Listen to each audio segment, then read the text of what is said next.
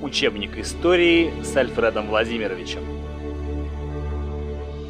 Подкаст для тех, у кого нет времени читать учебник. Добрый день, дорогие друзья! Сегодня мы поговорим о том, в каком состоянии Россия и остальной мир встречали 20 век. Выпуск обещает быть очень интересным, поэтому ставьте свои лайки и делитесь этим или любым другим эпизодом в вашей любимой социальной сети. Только так вы сможете помочь подкасту стать популярнее. На рубеже 19-20 веков в основном завершилась индустриализация. И можно сказать, что в Западной Европе и США установилось буржуазное общество буржуазия захватила не только экономическую нишу, она стала важным политическим игроком. Основным же направлением политического развития стал реформизм, последователи которого верили, что перемен можно достичь не революционным путем, а проводя реформы. Борьба партий и политических групп между собой отныне велась в стенах парламента, а свобода слова привела к созданию демократических движений и организаций, в том числе профсоюзов. В экономическом развитии ведущих стран мира также произошли серьезные изменения.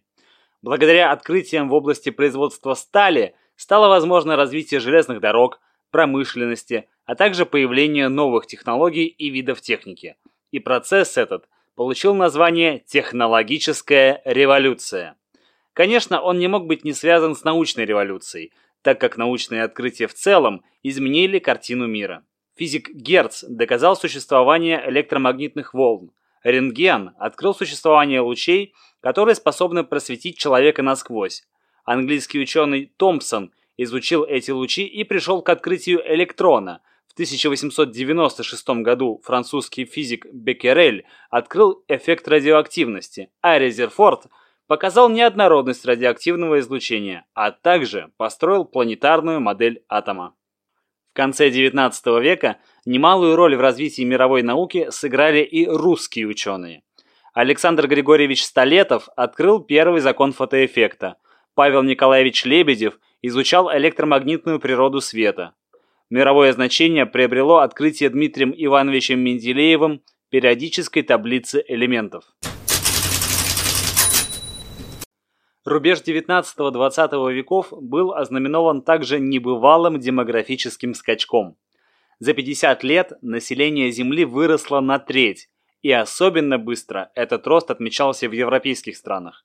А вот почему именно там – вопрос вам на размышление.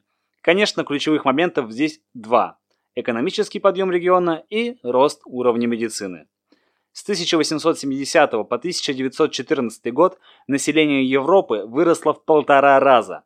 Количество рабочих мест не поспевало за всепребывающим населением, и что из этого следует, друзья? Ну, конечно же, волна миграции.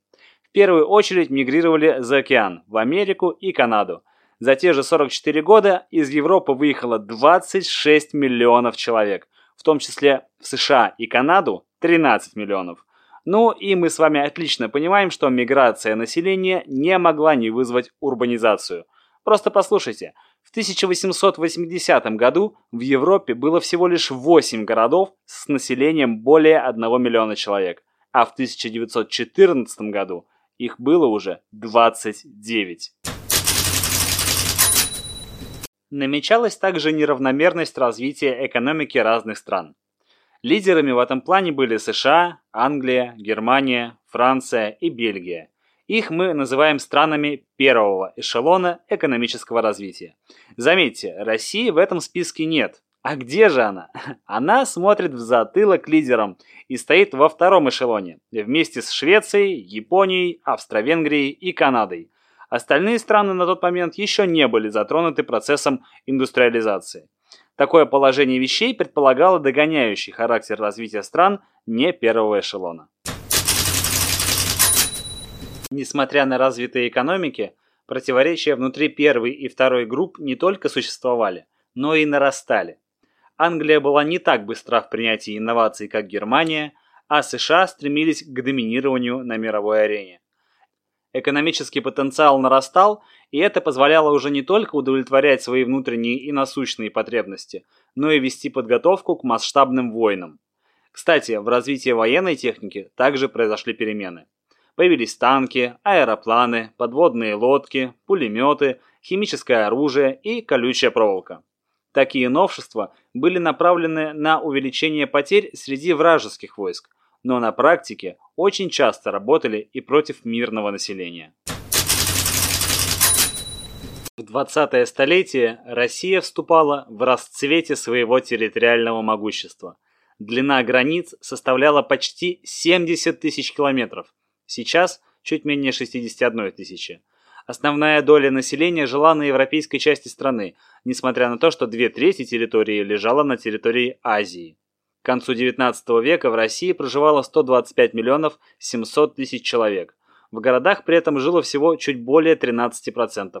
Остальную часть населения составляли крестьяне. Плотность населения была очень низкой, в основном из-за непригодных для жизни сибирских территорий. В среднем на одну квадратную версту приходилось 6,7 человека но в европейской части плотность была чуть выше – 22 человека на квадратную версту. Но это было все равно ниже, чем в Англии, Германии и Франции. Благодаря высокой рождаемости и уменьшающейся смертности, население России с 1858 по 1914 годы выросло почти на 100 миллионов человек. Конечно, не стоит забывать людей, проживающих на присоединенных территориях, но тем не менее рост просто невероятный. Число городов выросло со 100 в начале 19 века до тысячи в конце столетия. За первые 10 лет 20 века население городов увеличилось на 10 миллионов человек. В России появились первые города-миллионеры – Санкт-Петербург и Москва с населением в 2,3 и 1,6 миллионов человек соответственно. Также увеличилась иммиграция населения из сел в города – так, за первые 10 лет 20 века в Петербург прибыл почти миллион человек, а в Москву 700 тысяч. И это явление наблюдалось повсеместно во всех больших городах империи. Российская империя в начале 20 века – многонациональная страна, на территории которой проживает более 140 народов и национальностей. Большинство, конечно, составляли славяне – 92 миллиона человек – Русских в стране было 48%, христиан разных конфессий 80%. Около двух третей населения страны составляло работоспособное население от 14 до 60 лет, что давало отличные возможности для экономического подъема России. В чем же мы с вами можем увидеть особенность модернизации в России? Она заключается прежде всего в том, что в странах первого эшелона модернизация промышленности велась на деньги частных лиц, то есть снизу. В России же, напротив, этот процесс происходил по инициативе и под контролем государства. Модернизация экономики сопровождалась изменениями в социальной жизни государства. Если по закону все население делилось на сословия, потомственные и личные дворяне, почетные граждане, купцы первой, второй, третьей гильдий, мещане, крестьяне, казаки и другие, то модернизация разрушила эти перегородки.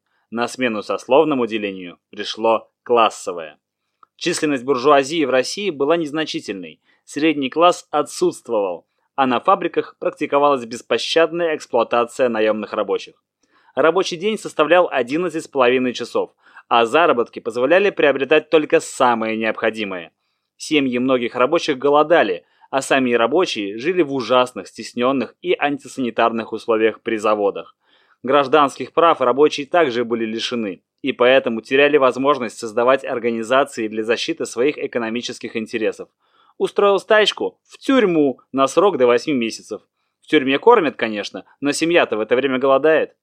Ко всему вышеперечисленному прибавьте полицейский произвол – и вы поймете, в каких условиях находилась базовая экономическая единица эпохи промышленной модернизации – наемный рабочий. В крестьянской среде также имело место имущественное расслоение. В деревнях появлялись первые предприниматели, занимавшиеся торговлей, ростовщичеством и эксплуатацией наемного труда. Такие люди назывались кулаками. К началу 20 века они составляли 2-3% от числа крестьян – что же было главным мерилом зажиточности? Конечно, наличие лошадей и коров. Если у тебя более четырех голов, тех и других, ты зажиточен. Жизнь удалась. Ну и главным показателем бедности было отсутствие коровы. Примерно 10% населения мечтало увидеть у себя во дворе хотя бы одну буренку. Безлошадных хозяйств было примерно 25%. Одной из главных проблем крестьянства той поры было малоземелье. Крестьяне вынуждены были брать землю в аренду у помещиков, расплачивались обычно деньгами или отработками. Продолжая платить государству деньги за свое же освобождение от крепостного права, крестьяне оставались самой бесправной категорией населения. Образ жизни в городах Европейской России вполне соответствовал духу индустриальной эпохи. Процветало многоэтажное строительство, в домах появились такие блага, как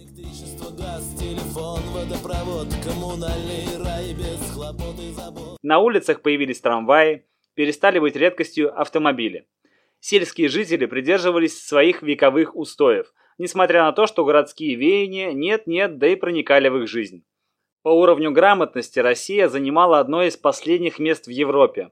В конце 19 века грамотных было всего лишь 21,2%. Грамотные люди проживали в основном в городах. Высшее образование имел каждый сотый, среднее – каждый двадцать пятый. На образование государство в среднем тратило 43 копейки в год на душу населения, в то время как Англия – 4 рубля, а США – 7 рублей. Таким образом, Россия в начале 20 века – это огромная многонациональная держава, которая встала на путь модернизации, но сохранила традиционные политические устои. Спасибо за внимание и интерес к истории нашей страны.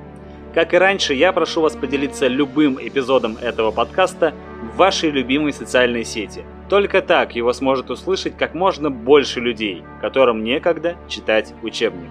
С вами был подкаст «Учебник истории» с Альфредом Владимировичем. Всего вам доброго и помните, что история – это лучший учитель, у которого самые плохие ученики.